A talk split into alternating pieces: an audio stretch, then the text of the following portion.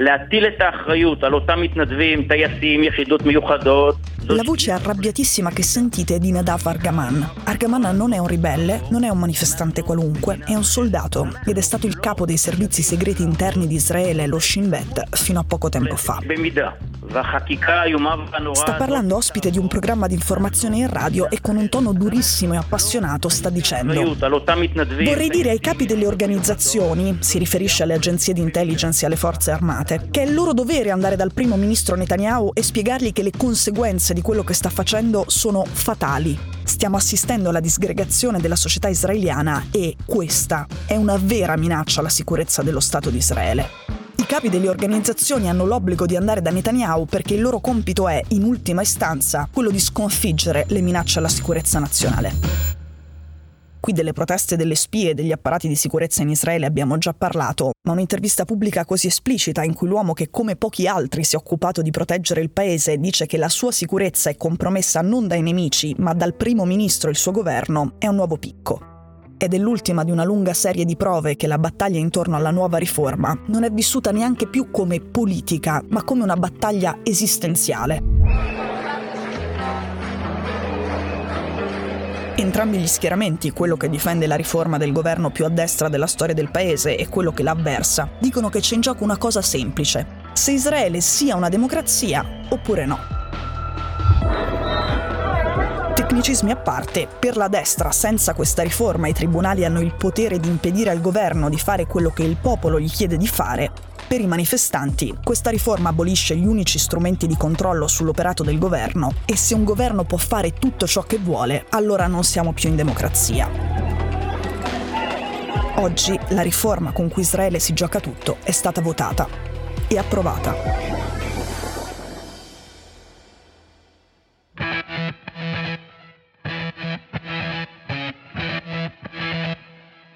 Sono Cecilia Sala e questo è Stories, un podcast di Cora Media che vi racconta una storia dal mondo ogni giorno.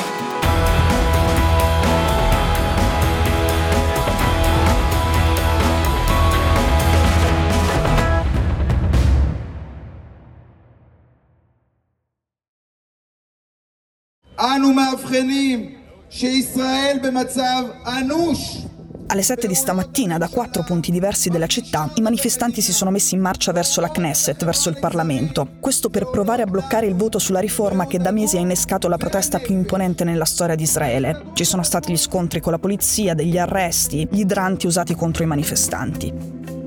I cortei si erano fermati quando il voto è stato rimandato proprio per allentare le tensioni e sono ricominciati ora che il tempo è scaduto e il momento cruciale è arrivato.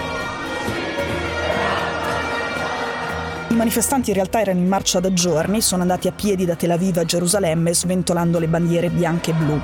All'inizio erano meno di mille e alla fine centomila.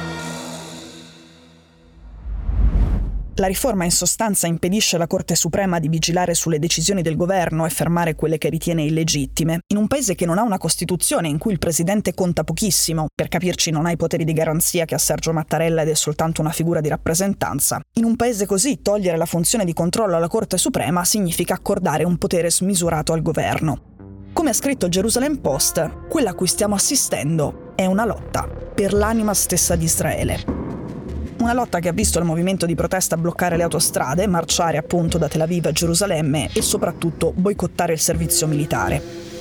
Tra i riservisti dell'esercito che minacciano di non presentarsi ci sono centinaia di piloti di aerei da guerra, operatori di droni, uomini delle forze speciali e analisti di intelligence. Il governo li accusa di insubordinazione e di mettere in pericolo la sicurezza di tutti. I riservisti dicono che è il governo a mettere in pericolo gli israeliani e che indebolire la magistratura trasforma Israele in una dittatura, che loro sono pronti a combattere per difendere una democrazia, ma non sono disposti a prendere ordini in una dittatura.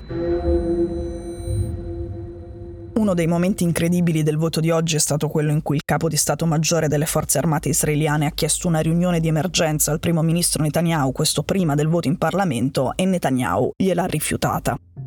Ancora mentre si votavano i 140 singoli emendamenti prima del voto finale, il ministro della difesa del governo Netanyahu chiedeva un compromesso in extremis. Ma i ministri di estrema destra hanno risposto che il tempo dei compromessi è finito, che bisognava votare e basta.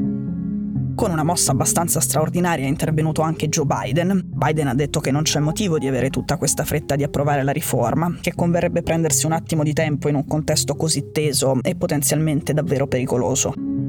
L'intervento del Presidente degli Stati Uniti è straordinario perché il leader di un paese alleato, che è anche il garante in questo caso della sicurezza di Israele, di solito non dà consigli pubblicamente su cosa fare mentre è in corso un voto. Al massimo quei consigli li dà privatamente. Ma gli eventi sono talmente straordinari che nessun dettaglio lo sembra più. Il presidente israeliano Herzog, una figura pensata per stare al di fuori e al di sopra della mischia politica, ha detto che la mossa del governo e le proteste dei suoi critici potrebbero portare a una vera guerra civile.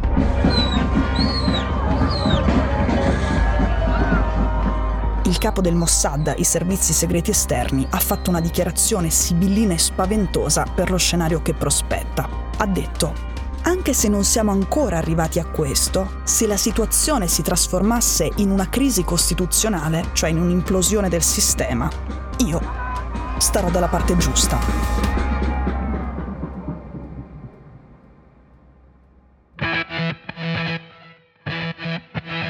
Stories è un podcast di Cora News prodotto da Cora Media. È scritto da Cecilia Sala. La cura editoriale è di Francesca Milano. In redazione Simone Pieranni. La sigla e la supervisione del suono e della musica sono di Luca Micheli. La post-produzione e il montaggio sono di Filippo Mainardi. La producer è Monica De Benedictis. Le fonti dei contributi audio sono indicate nella sinossi.